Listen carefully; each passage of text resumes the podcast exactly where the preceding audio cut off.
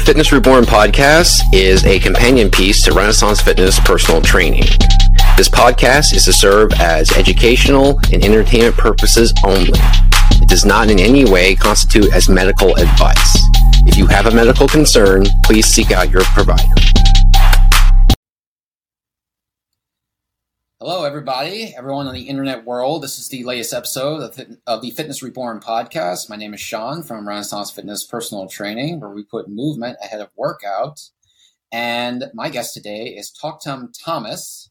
All right, she is a mindset, a fitness, and nutrition and health coach. And she has, like I said before we started recording here, she's got a pretty remarkable background. Um, everyone I've talked to has a really great background. This is why they're on my show. But uh, Toktam, I think, has a little bit more in her background, and I think it's really interesting. I want to go into it with her because it kind of all of it kind of like gels into the woman I'm speaking to today. And Toktam, thanks so much for coming on.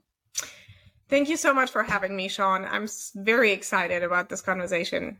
Good, good. I'm glad. I'm glad you're on here too because um, reading through your background and your profile, you seem you're very open. You've been through, I think, more than most people in the first part of your life. You've been through more, and I think most people go through in their life, at least in in the first world, in the first world. Um, yeah. So let's start. Let's start with where we're at right now. So, how did you get into coaching people? Honestly, it has always. Uh been part of me. I just didn't know. Mm-hmm. And I didn't know that this was my calling until I got to a point last year where I wasn't very comfortable in my life. And I had literally um, a moment where I said to my husband, I just cannot live a single day anymore like this. Um, and so I'm not a religious person. So I I I don't belong to any organized religion, but I did went I did go down on my knees and I really said I need help. This is not going into the right direction and something needs to happen. So I went to bed that night and the next morning I woke up and listened to a podcast. And I listened to the guest that was on and everything he was saying resonated with me and I felt a pull. So I researched that person and signed up with him. First coach I've ever hired in my 40 years. And I thought it was just a fitness journey, maybe, but I felt something else about him. And this person just uh, spoke to me and everything he said resonated with me. And since then, my life has been upside down, literally, to a point uh, that he said, You see what one person, it doesn't have to be your mom, it doesn't have to be your neighbor, it doesn't have to be somebody in your immediate family, um, can do for you. And you can do that for other people as well. And not only can you do it, you owe it. You owe it to the world and you just need to step into your true self. So ever since I've been working relentlessly, literally every day on not only becoming my, my true self, but also sharing my story sharing how I overcame most of the things that you were talking about. So, um, hoping that anybody who feels a connection with me now, even online, this is a beautiful way online to connect with people who are connected to you, um, to draw them in and to say, I have a system and you can try it for yourself. This is going to help you what was that breaking point that you spoke about where you just said like i mean because that's i mean that's pretty that's that's a pretty big deal here. When you say you're not a religious person you don't really uh, follow a spiritual guide so to speak. But then when you get to the point where you're so broken and desperate that you actually are going to pray to something that you don't necessarily believe in and ask for help i mean so what got you there it gives me the chills to think about it, really, because um, so even as a as a young adult or young child, I always felt a connection to a higher power. I couldn't explain it. My mom raised me always talking about energy, energy and the energy and every person is so powerful. So she spoke always about these things. And I trusted as a child and I lost this child, uh, the trust throughout, I would say throughout my twenties when I call it when I got domesticated. I just lost the trust and the faith in uh, my future prosperity, that there's a higher power that always has my back. And um, that night, it was nothing that I thought about. I just know that I was, my heart was broken about my life. And it wasn't, Seann, it wasn't like I have a horrible life. I just knew I wasn't doing the things that I'm supposed to do. I just knew I wasn't evolving into a direction that was meant for me. And I couldn't figure out and couldn't put, put my finger on it and say, this is what I need to do. This is why I'm here. This is my purpose. So I went down on my knees and I cried and I, I said to my husband, if it wouldn't be for my children, I don't know what this life is about right now for me? What is it worth it? Why am I here? And I was deeply, deeply, deeply asking for help and guidance to find, find purpose. And I think, and I know, I see it now. So many people are struggling with it. And I know many of the answers now that I didn't know because I am guided by a very, very strong person but the more I learn, the more I realize I know nothing. I don't know anything. I'm not aware of 90% of my life and I have to make it aware. That's my daily, daily work. I have to be aware of the things. I have to make him aware. Otherwise I can't change him. Hmm. Interesting. All right. So, so that was you. You, this was a, a year ago, you said? It was last year in last October. Year. Last year in October. Okay. So let's go back a little bit further here. So let's talk about let's talk about your early life. So very it's very storied. I'll just I'll just say that and I'll let you take it the rest of the way. So yeah, just go on ahead. Yes. And interrupt me because these stories go on and on and they're long. Feel free to interrupt me if a question pops up. But I was basically raised in Iran uh, for the first three and a half years. Now, at the end of 70s, we had the revolution. So my parents chose to move out of Persia. And my mom took all three of us, I'm the youngest of three, and fled through Turkey. No, we couldn't take any papers, no passports, no birth uh, certificate, no photos, nothing personal because we were going on vacation and nobody knew we were not coming back but my dad. My dad stayed back because it would have been too obvious that the family is leaving. So she fled, no little cash, but doesn't speak the language anywhere else. She went to Germany because she had a few friends in Germany, and some or most Iranian and Persian people fled to the US, LA. So she had some friends in Germany. We ended up there.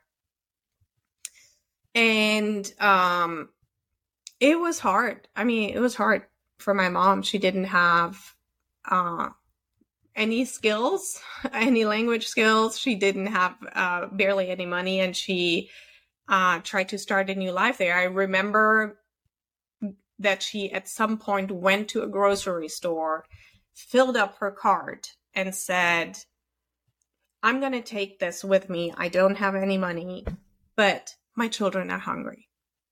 And so they called the police at the store. And from there on, the officials took over and helped her out through uh, government money, which she didn't know that such things existed.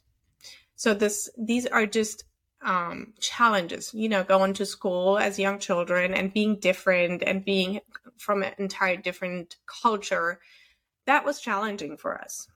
And about six months later, my dad uh, joined us. And he was, unfortunately, both of my parents were raised very challenged as well. So he had some trauma and pain, and he was very abusive uh, towards my mom a lot. Uh, I remember towards me, towards my siblings. So he was uh, not David Goggins style, but he was, you know, you go into the room with a belt kind of situation and then the door is shut.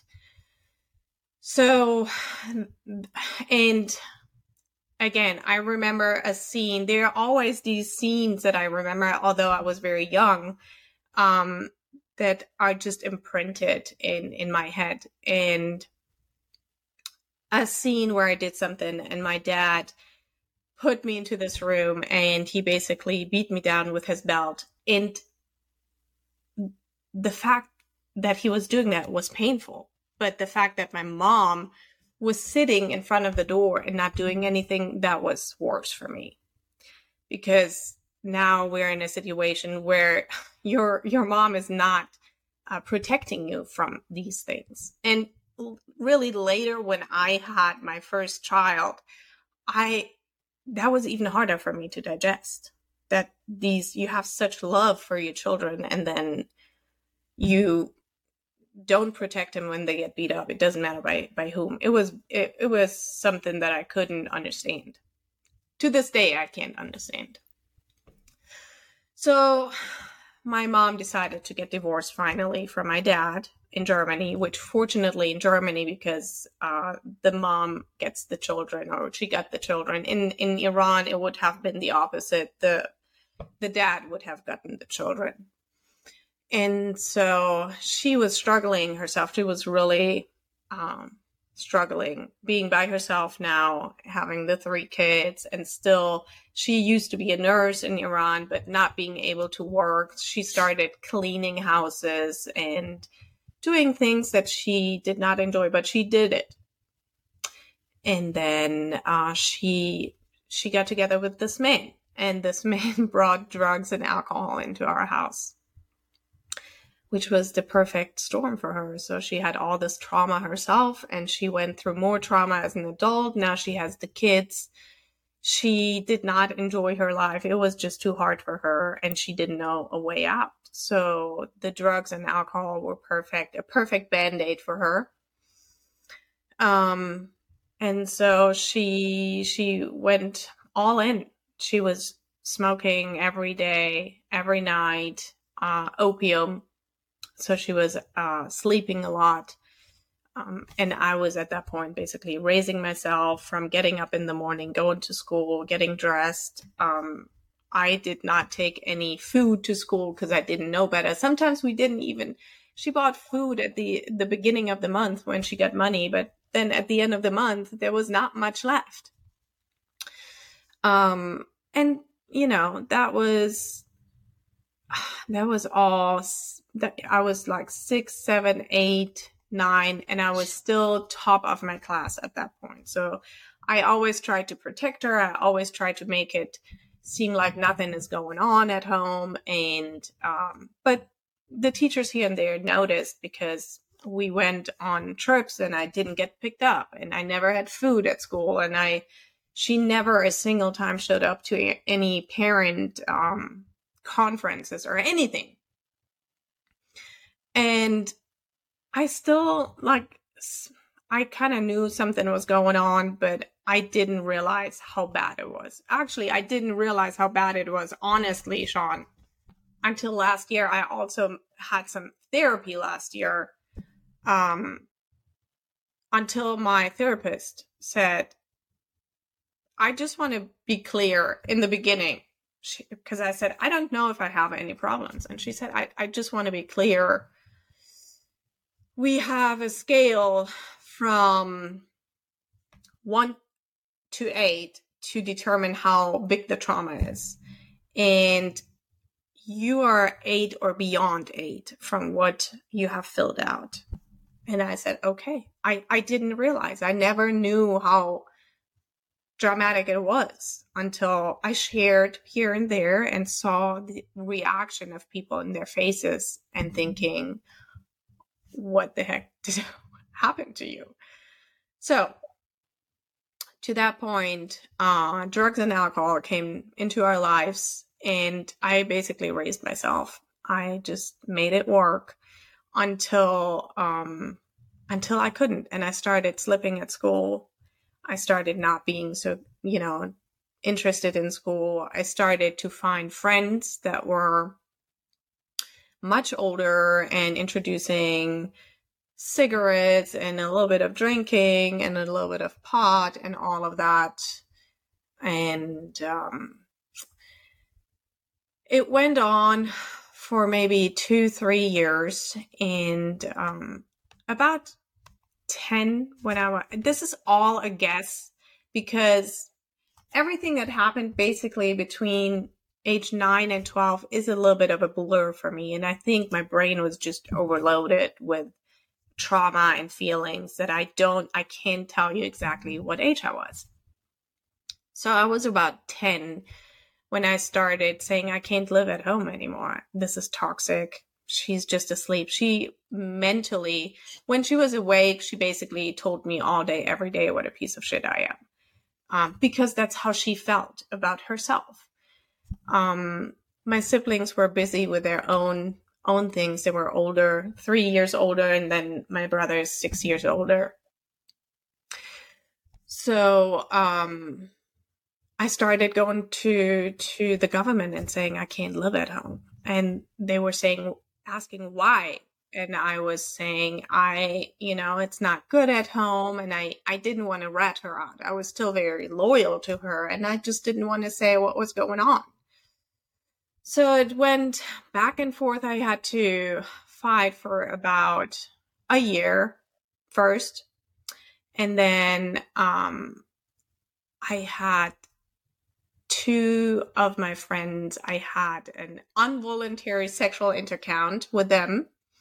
Uh, they basically, they were uh, two boys, uh, 15, 16, and uh, they just, they were five, six years older than me. And it was a situation where they just took over me. Um, and that was just a tipping point for me where I said, okay, my parents clearly cannot protect me from anything. Um, my friends, my so-called called friends, are not interested in in you know anything that is good for me drugs alcohol and now sex and so i just made a decision to take it uh, up on me. And i finally got put into like a it's it's like a home where you still have contact with your family and you still have uh, contact with the officials and they have to make a decision and determine if you're going to go actually live in an orphanage or in a home or not and that place was supposed to be i think for six weeks. And i lived there and my mom was playing her role every time we went home. Uh, she was you know all dolled up and dressed up and everything looked great and she was in a good mood. And and so they finally said oh, I think you need to go live home. I we don't we can't find you cannot tell us that there's anything um bizarre about your your home and we can't find any evidence that you shouldn't live home and so uh, you have to go home so and i was in this institution and i chose before age 12, I basically chose to try to take my life. So that was that was the tipping point. They basically said, okay, something is going on here, something is not right. This kid needs help. So they put they asked me at the hospital they asked me, which home do you want to live in? There was this nice lady, and let's just put you there, and then we figure it out. We figure out what's going on, but let's put you first there. So I went and lived there, and that place was amazing. It was just such a relief for me. I just was at home. Nobody was yelling at me. I just had food in the fridge. I just had a roof over my head. I just had it, everything was so normal. And that's all I wanted. I just wanted to have something normal. So I started thriving and I had suddenly, suddenly rules and, um, by age 16, about age 16, and they're therapists and they try to reconnect you with your parents. So all that work was going on. But by the end of the day, uh, I stayed there until I was about 16 and they said, you're just ready to, to move into your own house or apartment if you would like to. And they give you a little budget to furnish your apartment. And I started working and I started continuing my school. And before, before I went in there, Seann, I, I knew all these kids went in there and they basically stepped into the footsteps of their parents. And I knew I didn't want that. I knew I wanted to prove to my parents and to my friends and to my family that it was not me, it was my environment. And I need to prove to you who I am. So I went on and I uh, started making my own money at age 16, living in my own apartment. And there was somebody from the government first checking on me, I think weekly, and then every, I don't know, monthly, and then six months, and then once a year. And they were always there for me, just a phone call away if I needed anything um, until I was 18. And then, you know, I just continued going to school and I continued living my life uh, being a waitress and and then working people always the universe always gave me opportunities people came into my life and i did great jobs and got management jobs and i made decent plenty of money and i just created the life that i wanted uh, went for my bachelor's degree and then for my master's degree and i'm now in a phd program and i have two kids and live with my husband and really, I mean, on and on and on and on and on. It's just telling the story uh, throws me back in there, but it was as bizarre as it sounds. I'm so happy that I got to do this and went through it. Came out the other side. Because I have such trust in myself. There's nothing that can come my way and I feel unprepared to attack it. I have created strategies and a mindset to just trust myself. I could have chosen to say that's just life and I I am, you know, an, um, a victim of my environment and I am just going to not do anything with my life. Where do you yeah. suppose where do you where do you suppose your determination really came from? Because like you said, like almost all the kids who go come out of situations that you came into and they got put in this home and you know all of them probably said to themselves that you know to some degree like I don't want that. I don't want to live like that. I don't want my kids living like that. And but but most of them we knew know statistically are going to go down that same route. And it's the rare exception that really kind of jumps not only survives it but then thrives afterwards like you have. So where do you think where do you think your uh, particular determination really came from? Where do you think it sprung from that kind of separated you from your peer group? I think value for yourself in uh, I everybody has their own view of themselves. Everybody knows deep down there is a Seann inside of you that you maybe have not brought out yet the best version of yourself, your highest self. that person, if you keep that in mind, whoever that is, that person that I respect, that person, me, you might have a different person, the person that I respect, the discipline behind getting the things that you want in life, and the faith and the imagination of this is going to happen. I I know I am going to leave this home not doing the same. So I have created a vision of myself in four, five, six years, looking in a certain way, making a certain amount of money, and having disciplined myself to continue going to school and not doing the drugs and not doing the alcohol and not doing all of that. So I just trust this is going to happen for me. I trust myself and then I work my ass off to get there. There's no deviation from it's not just a bubble. People are I think the difference is the others have chosen comfort and weakness versus me. And as harsh as it sounds, when you have the chance to say no because you have character and integrity, because you know who you are.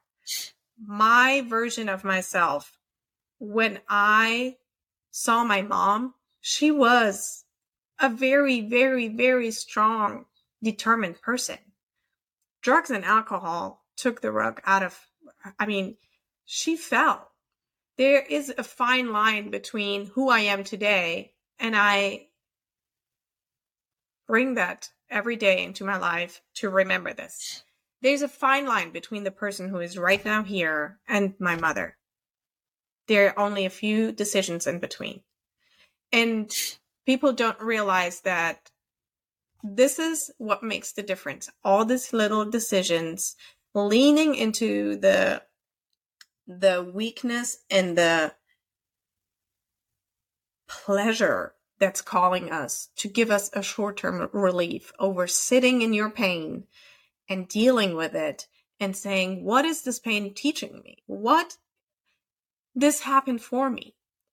I sat in it. I sat in it. Why is this happening? I have asked my child, uh, uh myself as a child, why is this happening to me over and over and over? And when you sit with it and you realize everybody around you is telling you, you're so strong.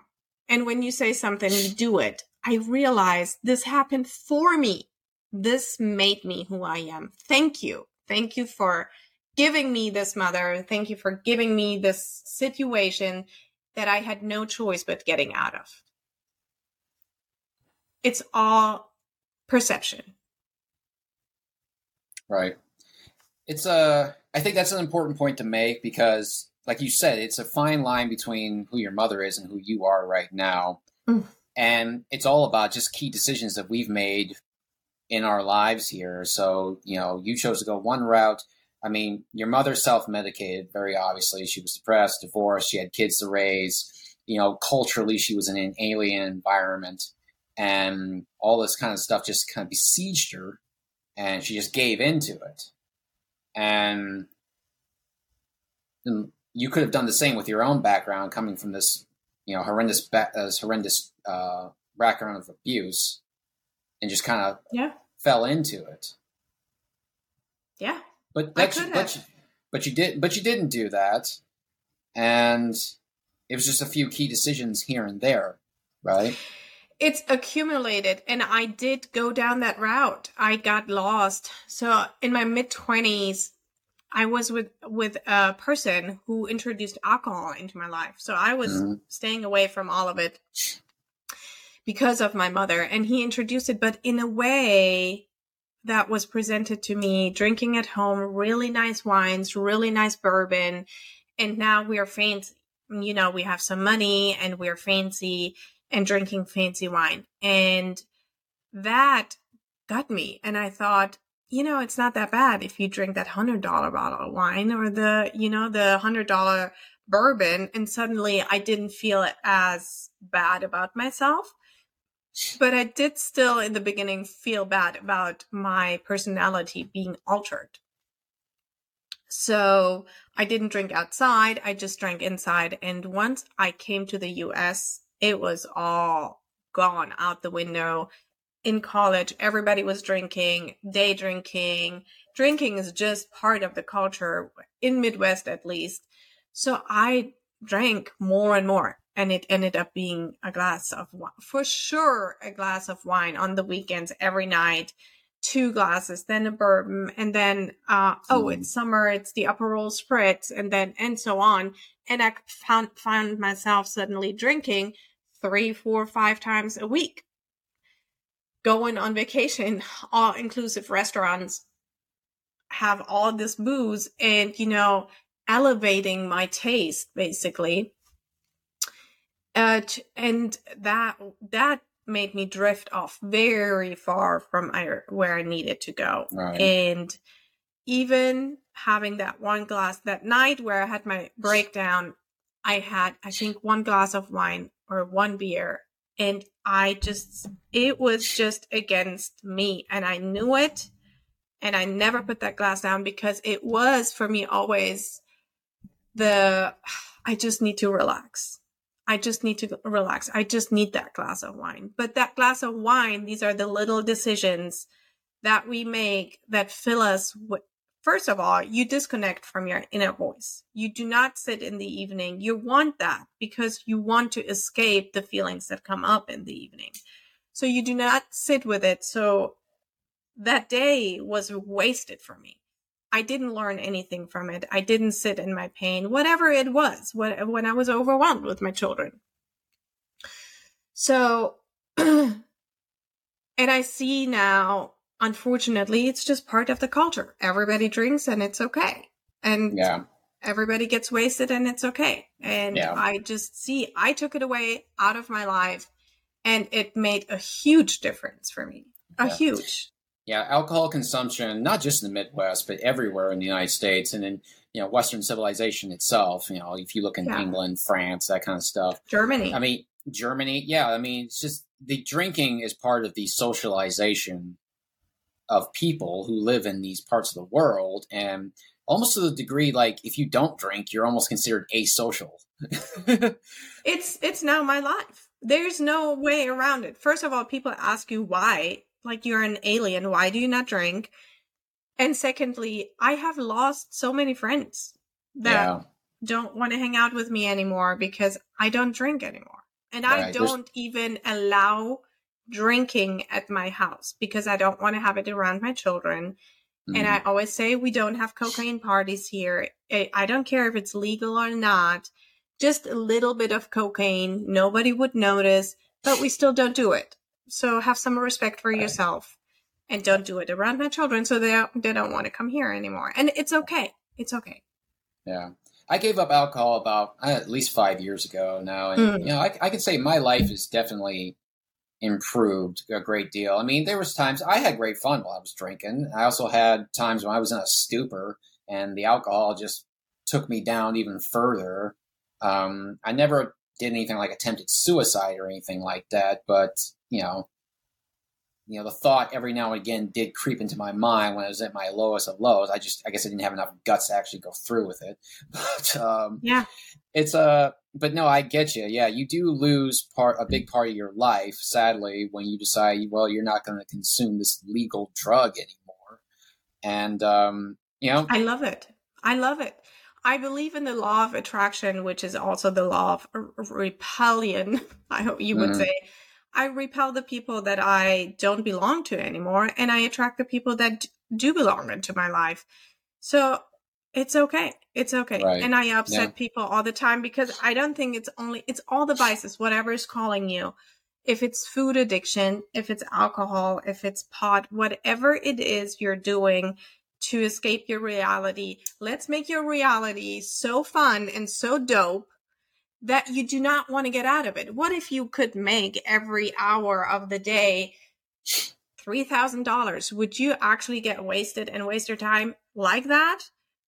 And I don't think so. I, I think people have given up hope on themselves. And I think people have given up to believe they can actually do better And I am here to say you can do better. You can, you, if every day carving out the best of yourself and it starts with fitness and nutrition, we need to get all the toxins out of your body. We need to make you proud.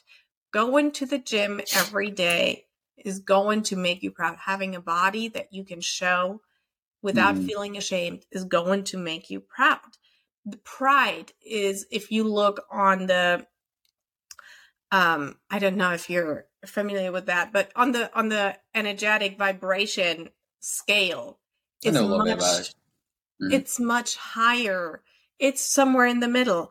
When we drink, when we get wasted, when we don't remember, all these feelings all that shame is right on the on the lowest so you wake up the next day or in the middle of the night and and you have these feelings of oh, what happened do i remember did what did i say all this shame is just going to attract more shit into your life if mm-hmm. if you if you're willing to work you can get to such much better places you can get up and be excited without anxiety Right. Gosh, right. this country is just like anxiety. Anxiety is just through the roof. Everybody is a, popping a pill today because that's just what they do. Mm-hmm. So let's go. Let's go into that. So let's go into your coaching program. So obviously, I think how you were raised, how you grew up, and how how your life unfolded has probably bled into how you coach people and you've kind of already touched on that saying like well people people too often fall into uh, comfort and mm-hmm. laziness mm-hmm. and this is mm-hmm.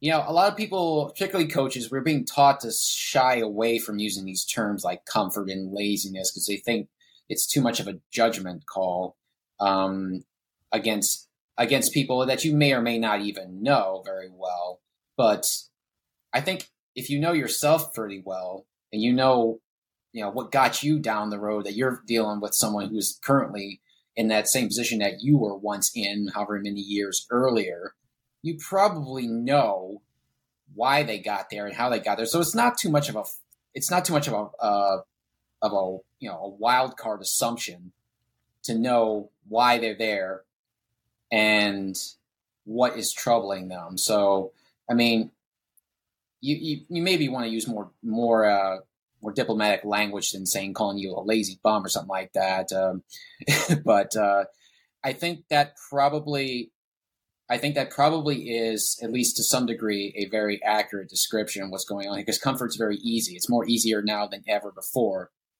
Luxury and comfort are givens now. It's something that people expect. You know, it's something that, you know, you work during the week, you find your comfort on the weekend. You have these two days where you just kind of bum around and you do what you want, right? So, yes. And, you know, we stuff our lives with things like work and distractions and parties and kids and things like that. And what ends up happening is that we are, our uh, attention is everywhere but on ourselves. And so, when we get to the point where, until the point we get there, we're, you know, maybe 40 or 50 years old, we're looking, seeing our image in the mirror and it's like, oh my God, I don't like that at all. But you really don't know where to start. You know, I, I know I'm preaching to the choir here, but um no it's it's fine i mean i want to hear uh i want to hear all of that really right right so i think you're i think like so i want again i wanted to talk about your coaching program here so i saw something like you talk about the power of non-negotiable habits here so Talk to us about that. So, what I have discovered is people are lazy, and I don't even say it hard enough for two reasons. One, if I don't call people out on what they're doing, they're not going to wake up. If I comfort you in your inaction, I am helping you to get further down. And I'm not here to participate in your bullshit. I have to tell you, you are being weak and you're feeling sorry for yourself. You need to wake up and understand that if you're eating 25 donuts every day and you're 350 pounds, you are being selfish. And I know you don't feel that way, but at this point, you are a liability to everybody around you. Everybody has to take care of you. Nobody can talk about bikinis. Nobody, everybody feels like they have to tiptoe around you. So you're being selfish by saying, I want to eat at any time, anything I want. I want to drink whenever I want. I want to get out of bed whenever I want. So if we follow all these wants that are not helping us versus following all these needs that are helping us, then you're not contributing to humanity. I'm sorry. Do I want to speak about all of this? No, but I have to because I feel as if there's one soul, one teenager, one person that was in my shoes and is listening to this and saying, maybe this person can help me out, then it's my responsibility. So now I'm bringing value to the table, going beyond my comfort zone. I'm stepping out of my comfort zone. And when I, I speak like that on social media, just like that, because Seann, if people feel attacked, then this is for you. It's a choice you're making when I say you're being lazy into the camera and they feel spoken to. So that's your conscience telling you maybe you need to listen to this person. They're feeling attacked. That's a choice they're making. I'm you're coming into my house on social media and listening to me. You know, if I tell you, you are, you are a very bad speaker. And you're not, Seann. You're a very good speaker. So it wouldn't even bother you. I right? might believe it. Actually, I don't think I'm all that great of a speaker, but you are I do, a great I, speaker. I, but I do my best. yes, whatever it is that you're really good at, it just passes you. You don't even care about it because it's there's no evidence in your life that this is true. The only reason people feel attacked is because they feel threatened in their comfort zone. So now mm. I'm hmm. threatening you in mm. your hmm. comfort zone and you have to to make a decision. You either hate on me or you say, maybe I need to put my ego down and listen to this person and say, can you help me? Mm-hmm. These are mm-hmm. the only two choices there is. Hmm. So I'm not going to, I'm not going to anymore be domesticated by what do I need to say to comfort everybody and be everybody's cup of tea. It's impossible. I'm just going to lose myself and what I like. I listen to the music that I like. I dress the way I like. I I say the things that I think is true. And you know what? If next year I think a little bit differently about it, that's okay too. But I can sit with somebody at the table and say, let me listen to what you got to say and let's talk about this. And we can get up and be still f- friends. But this is not very common here. People want to make a, want to put you into a box and say, I'm going to leave you in there. You're wrong in everything you say. I don't even want to hear it. I only want to interact with people who think the same. Well, at this point, I'm not opening my mind to anything else. Hmm. How do people generally respond to that? I mean, I, I know you're, you're no matter what you say on social media, you could be the nicest, gentlest, kind kindest thing anyway. You're going to get yes. somebody chiming yes. in saying, saying, you know, you're a dumb shit. Yes. Blah blah blah blah blah blah. I've had that happen so many times. I'm putting like so much positivity out there. I'm trying to say you can do this for yourself, that kind of thing. And always I get some jerk in there who is just gonna it's gonna kind of like you know try to tear down everything I say. Um, you know and then why? Yeah, yeah, I know why. Because they're insecure, and this is what insecure people do. They troll Facebook and they look for fights. Not you know? only that, the world is not as it is. The world is as you are. So if you're, if you, so attitude is truly looking, if you're looking for anything, you're watching this podcast, somebody is listening to it, watching it, and they're going to try constantly to look for the bad, to look for the negative. Guess what? They're going to find it. They're going to find it. And this is how they go through life. They open the door. It's raining uh, my car didn't uh, turn on, my shoes don't fit, whatever it is, they didn't have the bread at the store that I wanted. Everything, if you want evidence for negativity in your life, you're going to find it. But mm-hmm. you can use the same power and uh, look for positivity in life And so they're going onto your profile and in their head, they're so miserable and they feel so bad about themselves that they have to reflect it onto you. It doesn't matter what you said. That's what, how they read it. This is how they receive the information. So I don't, I, on social media, of course, I get that shit. I get that yeah. shit. And you know, Seann, everything that I have heard before is happening. Your friends are not your friends. Your family is not going to like it. You're, you know, all of these things that all the people always say, it's happening. It's happening. And this is actually a good sign. It's a good sign because you, it's impossible that you have met so many people in your life that just by proximity and you're all on the same page. So I have right. made very deep friendships through social media, very honest and deep. And I have lost friends and family. So, yeah, yeah. And so, to my, uh, yeah. Go ahead. Go ahead. No, go ahead.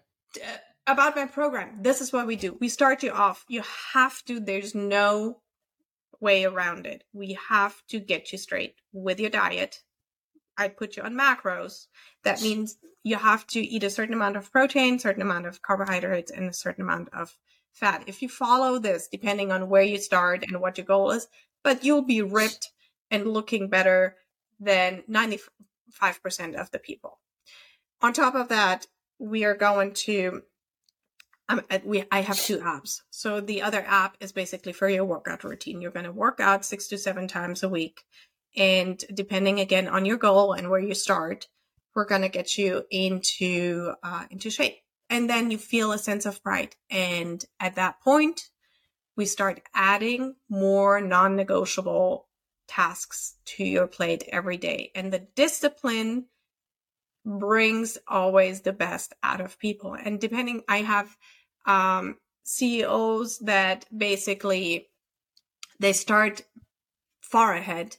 So they are already relatively disciplined compared to other people. So we have to tweak it a little bit. I give them macros and a workout plan and then we have to uh, just add more tasks to like reading and writing and journaling and meditating and things that are just important to get yourself straight and find your true inner self um, and that's that's it basically we create habitually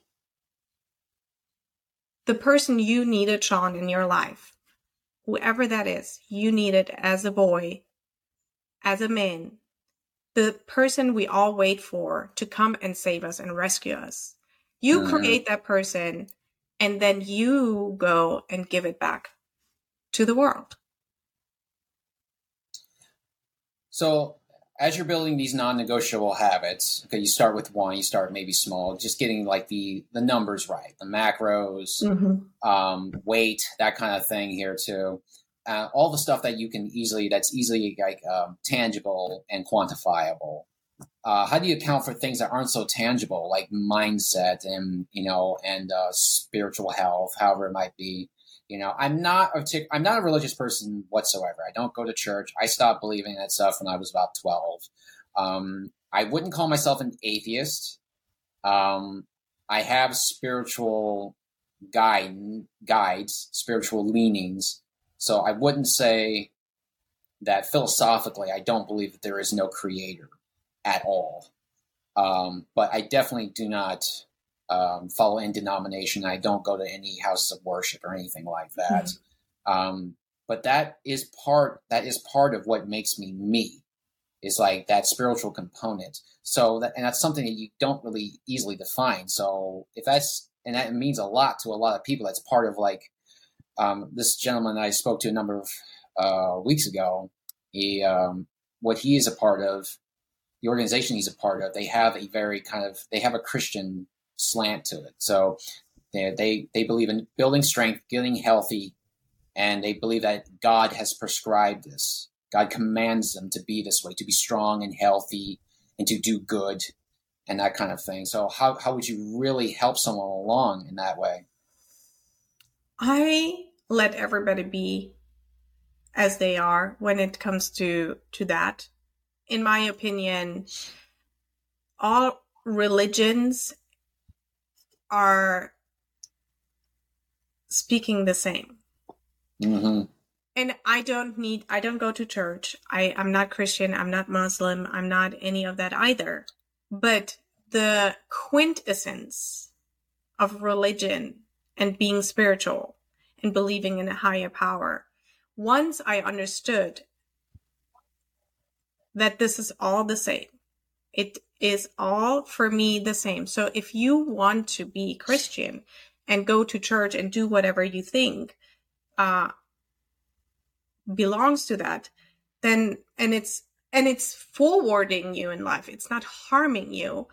Then I, Mm. I don't see any point in, in, um, taking that or trying to bash it. It's Right. right. So I, I don't really ask anyone if they belong to a religion when they get on my program. I just Mhm. want them to understand that we are all part of nature. There are universal laws that we cannot escape.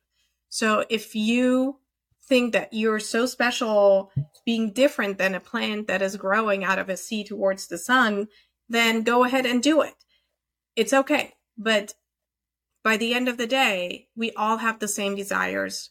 We are unique in the way that we can contribute to humanity, in my opinion, and in very, very unique ways. But we all have the same problems. I see it with my clients. Everybody struggles with the same problems. Everybody wants to find a purpose. Everybody wants to find a direction. We have to get there first and foremost with your body and with your health. And I agree. If you are toxifying your body with vices, with uh, gambling, TV, if if you throw garbage in, you will get garbage out. So you have to be very intentional about what you eat, how you move your body. If you're going to read a book, what kind of book it is.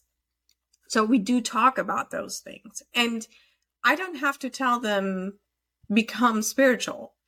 In this process, they come up with questions and start connecting with themselves and experience it.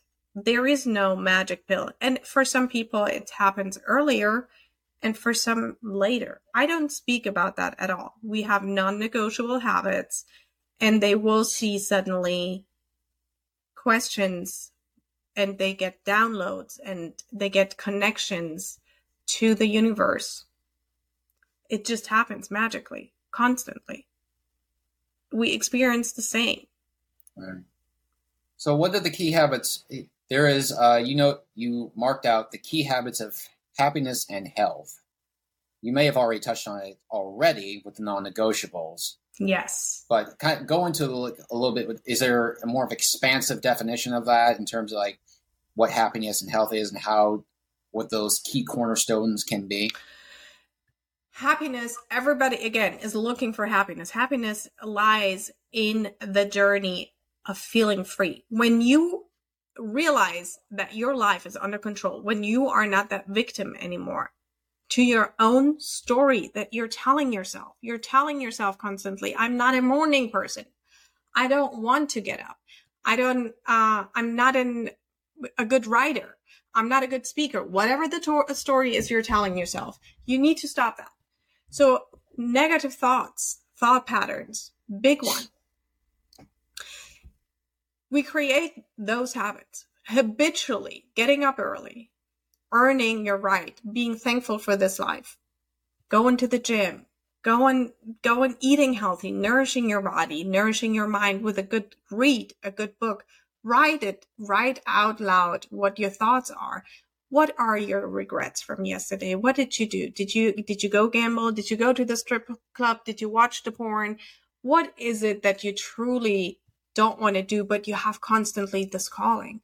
What is it? Is it, are you anorexic? Is it, what is it that is specifically to you a problem?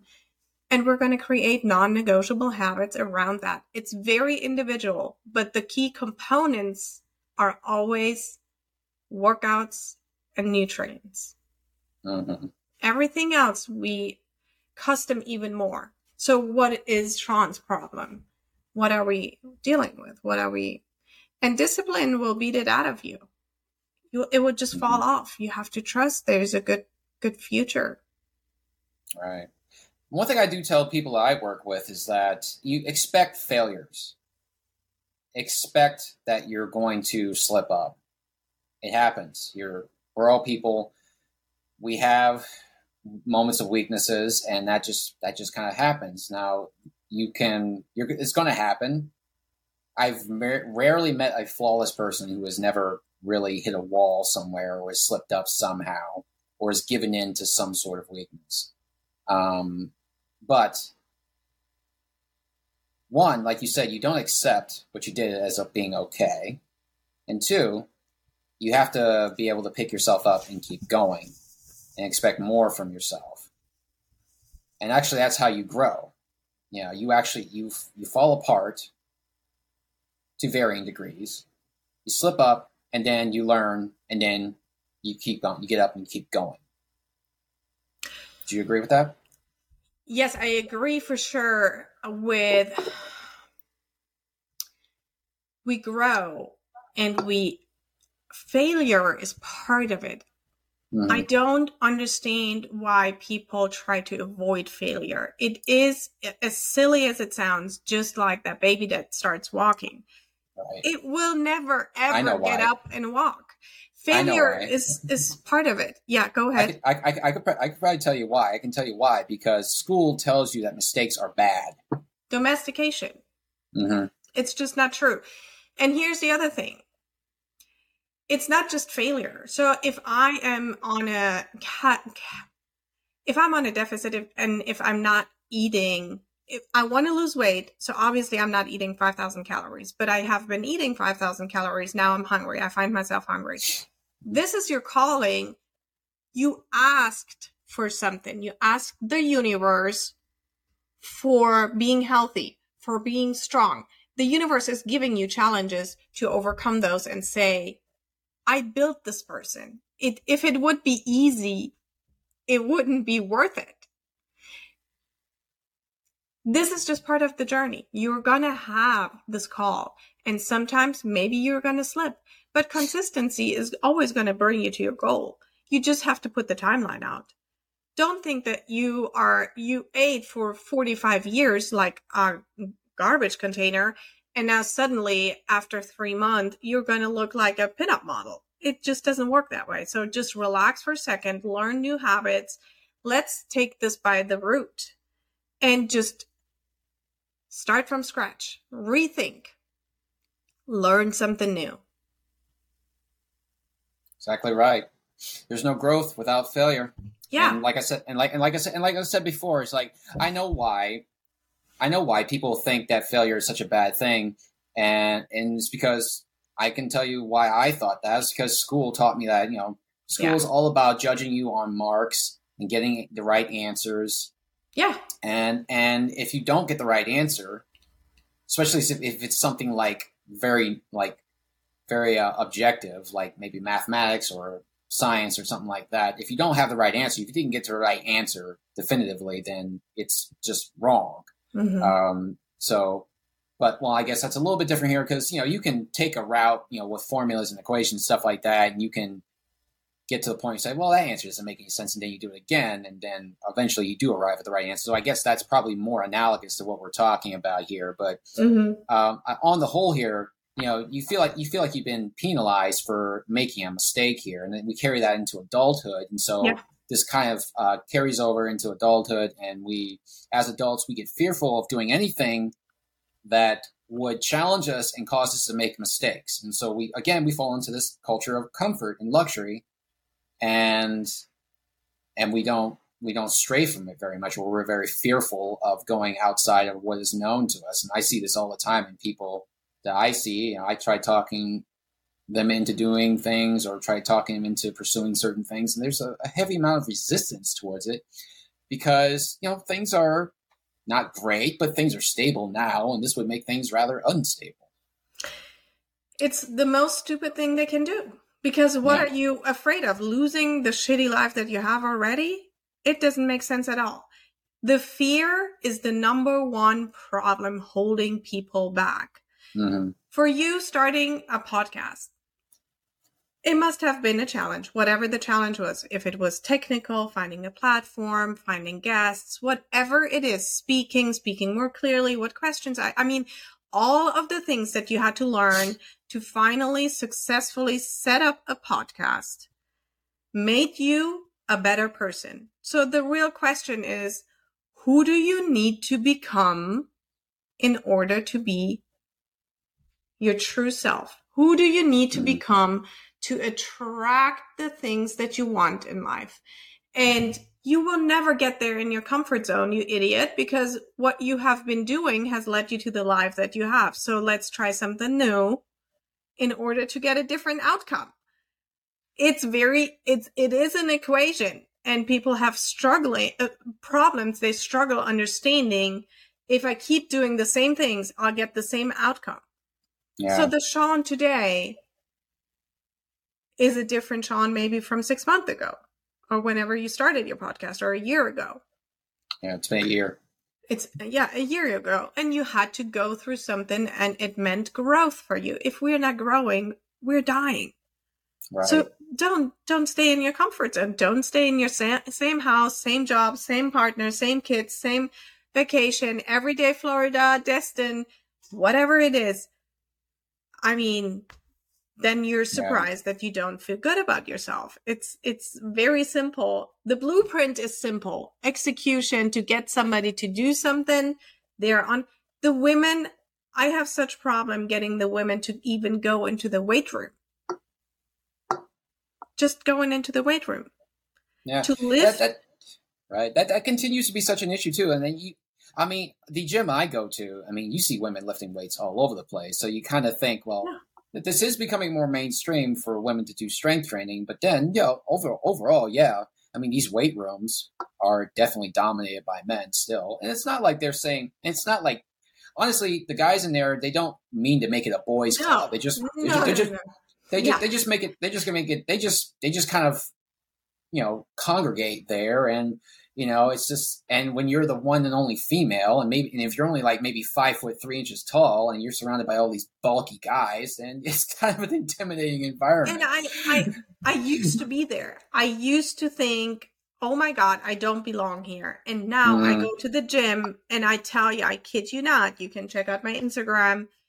Not only do 10 men in the morning come at 4.30 with me, on top of that, I'm the most ripped of all. And they ask me for advice and I have earned my Nice. place there.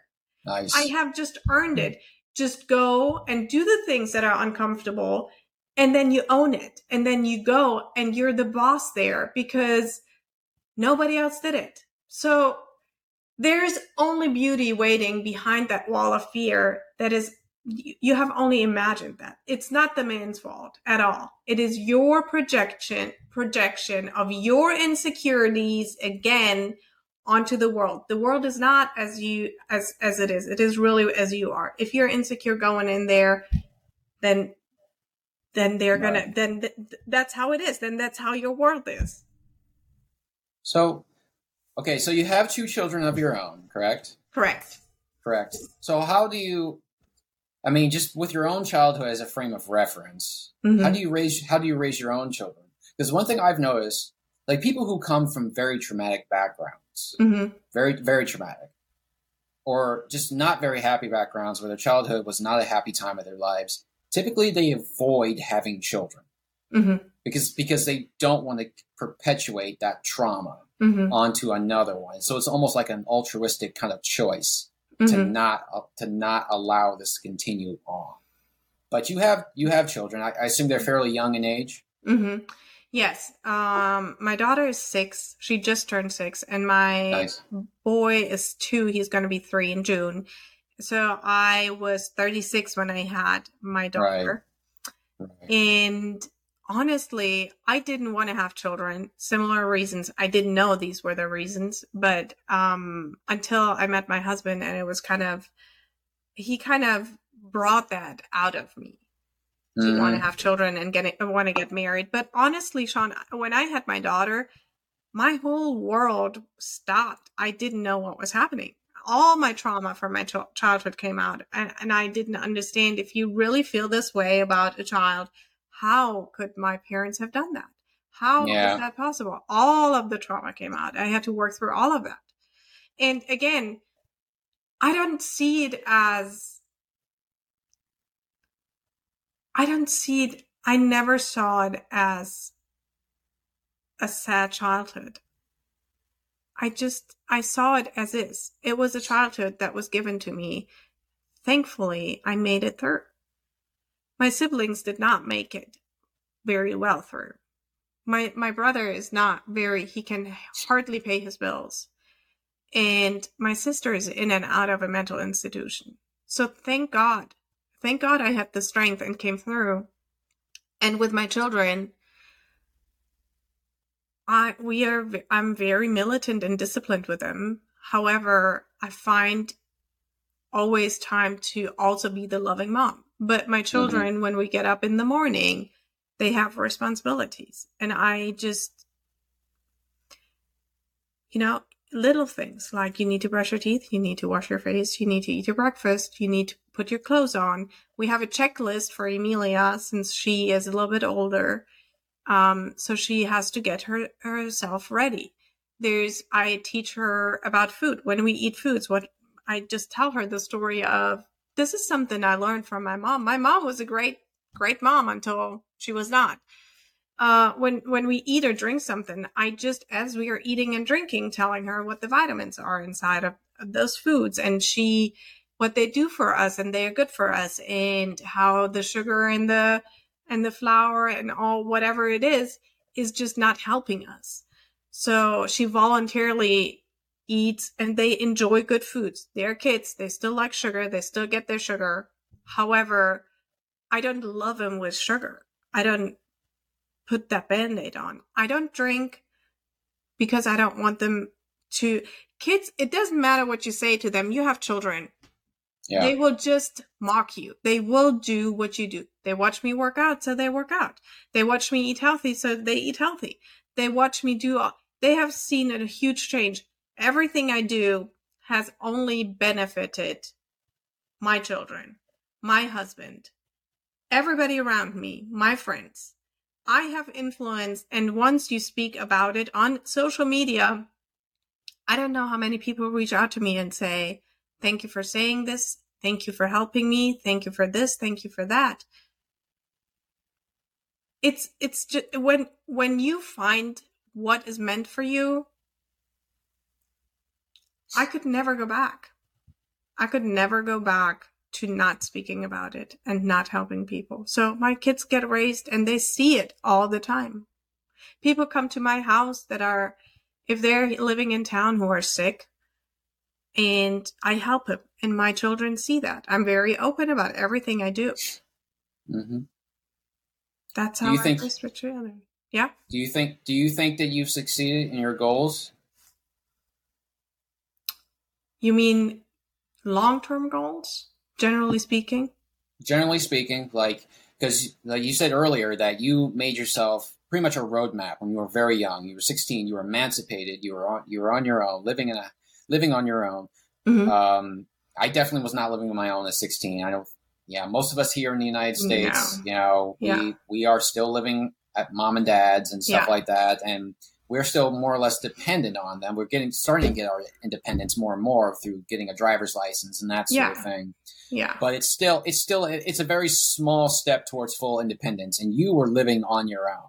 Yeah. And so you had you had probably you had big ideas and big goals ahead Yeah. of you. Probably Yeah. probably more more than you really articulated at the time. Yes. And as we go along here, we tend to just keep adding to it. Our goal changes more and more and more. It becomes more expansive because we see the potential growing and we see that we can do more and more and more. And so we want to do more.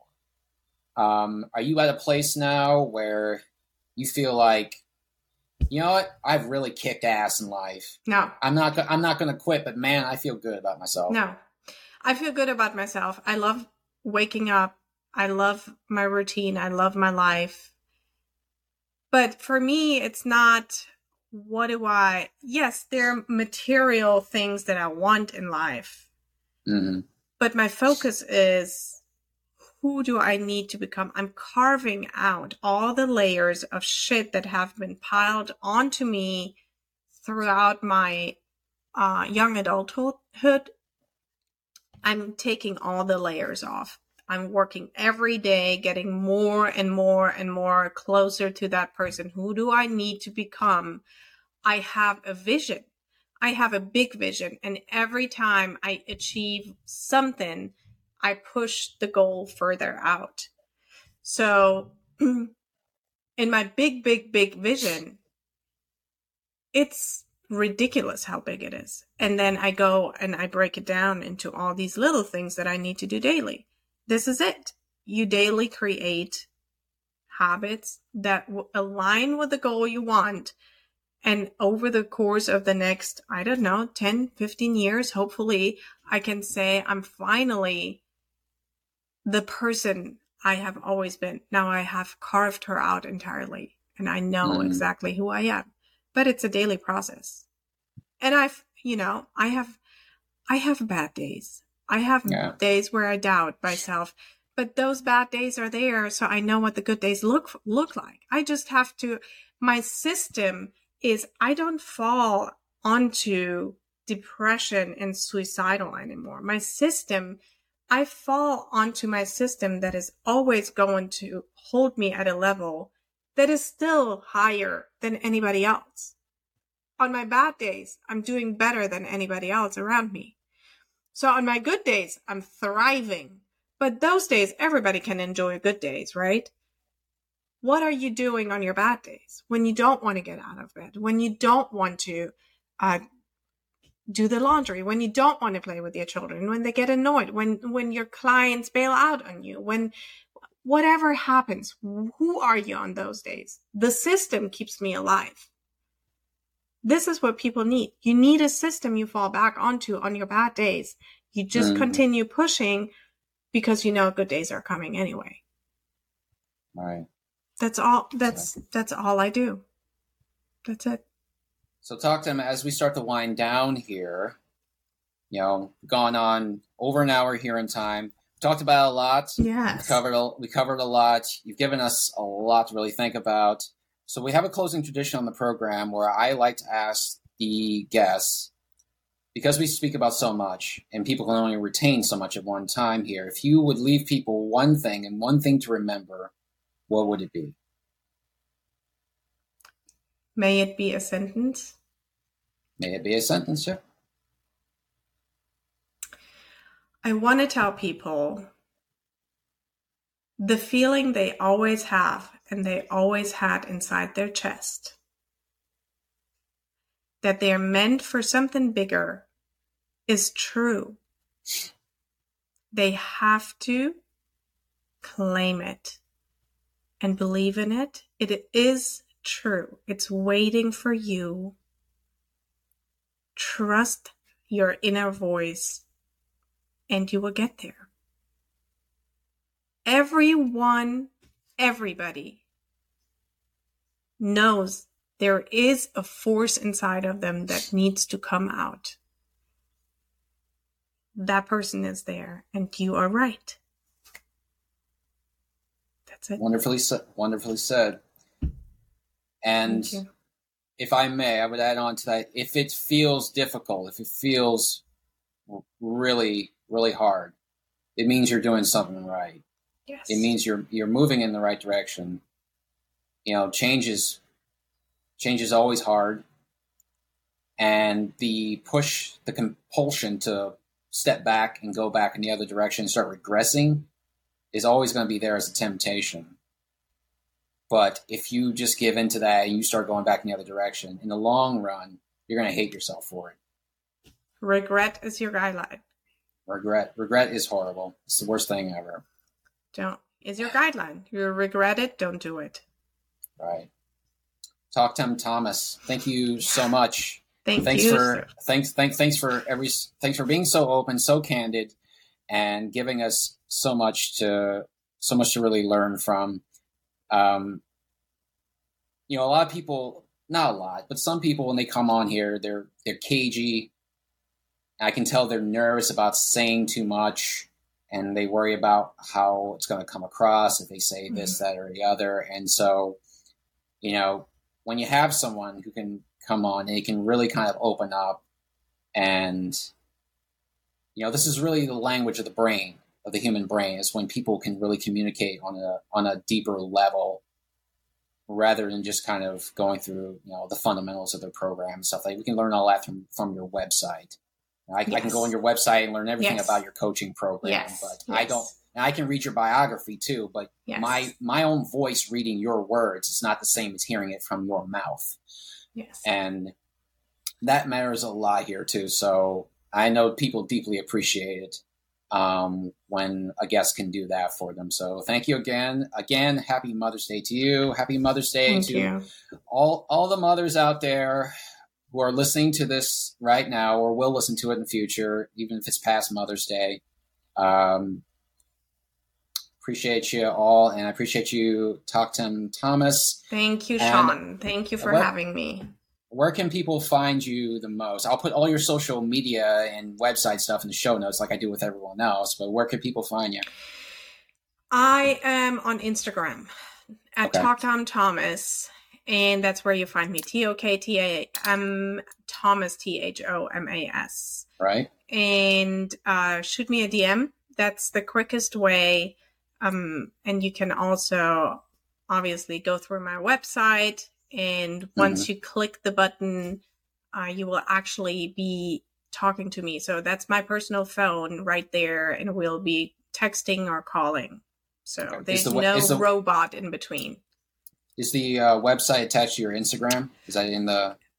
Uh, in, in the it is a new website that I would like to share with you. It is not okay. uh, on my Instagram. It, it's tt-health health dot okay. com tt-health.com. tt-health.com. Okay. Correct. Okay, that's easy enough to remember. Yes. All right. So, all right. Well, again, thank you so much. And thanks to everyone who is listening. Again, I want to say happy Mother's Day to all the moms out there. Enjoy your day. Know that you're appreciated. Mom, if you're listening, I don't know if you ever will, but I love you. so, and you know, I, I, shot, I shot her a text earlier. So, she's probably still sleeping, so uh, she'll get it at some point. She'll respond to it probably about three in the afternoon. But yeah, uh, yeah but um, thank you again to everyone who's been listening. This is the Fitness Reborn podcast. Again, my name is Seann. My guest today has been Toktam Thomas. She is a mindset, fitness, nutrition, and health coach. Yes. Incredible background, incredible advice. Check her out on her social media. Reach out to her if you would like. Until Thank next you. time, until next time, everybody, move forever. Peace out. Thank Have a great you. day. Thank you. Bye. Bye. Hey, thanks for listening. Don't forget you can become a supporter of the show by becoming a monthly subscriber. No commitments, cancel anytime. Every little bit helps, and I'd sure love your support. Also, you can click any of the links to our social media platforms provided in the show notes, and you can email me at renfitnesswarriors at gmail.com.